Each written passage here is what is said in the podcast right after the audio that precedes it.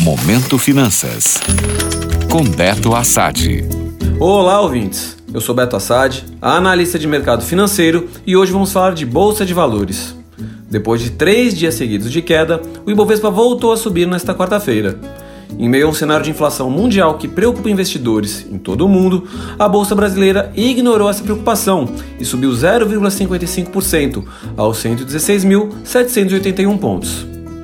Já o dólar comercial também encerrou um dia em leve alta de 0,26%, mas ainda abaixo de R$ 4,70. O movimento positivo das bolsas até surpreendeu, dados os dados ruins de inflação que saíram nos Estados Unidos na quarta.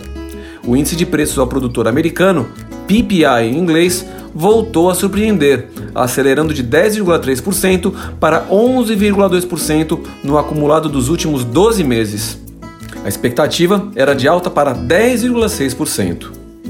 O problema da inflação alta no mundo todo e o consequente aumento dos juros que isso vai acarretar prejudica muito a renda variável. Assim, com a perspectiva da taxa de juros americana subindo mais meio ponto percentual na próxima reunião do Fed e a inflação brasileira ainda muito pesada pela última medição do IPCA, é de se esperar uma atitude ainda mais severa do Banco Central na próxima definição da taxa Selic.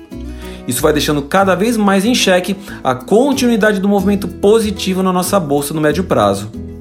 Fato é que o Bovespa continua em tendência de alta, mas a correção que vem fazendo desde que atingiu os 121.500 pontos mostra que os investidores estão mais preocupados.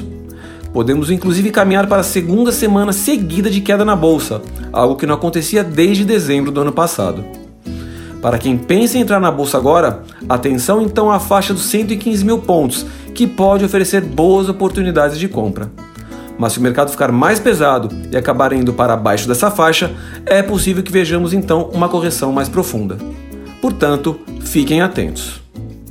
Gostou? Para saber mais sobre o mercado financeiro, acesse meu Instagram, beto.assad. Até a próxima. Momento Finanças. Oferecimento já pensou em conquistar o seu imóvel? Financiamento Imobiliário Inter. Seu imóvel 100% você. Taxas a partir de 7% ao ano. Simule em bancointer.com.br barra finance-imob.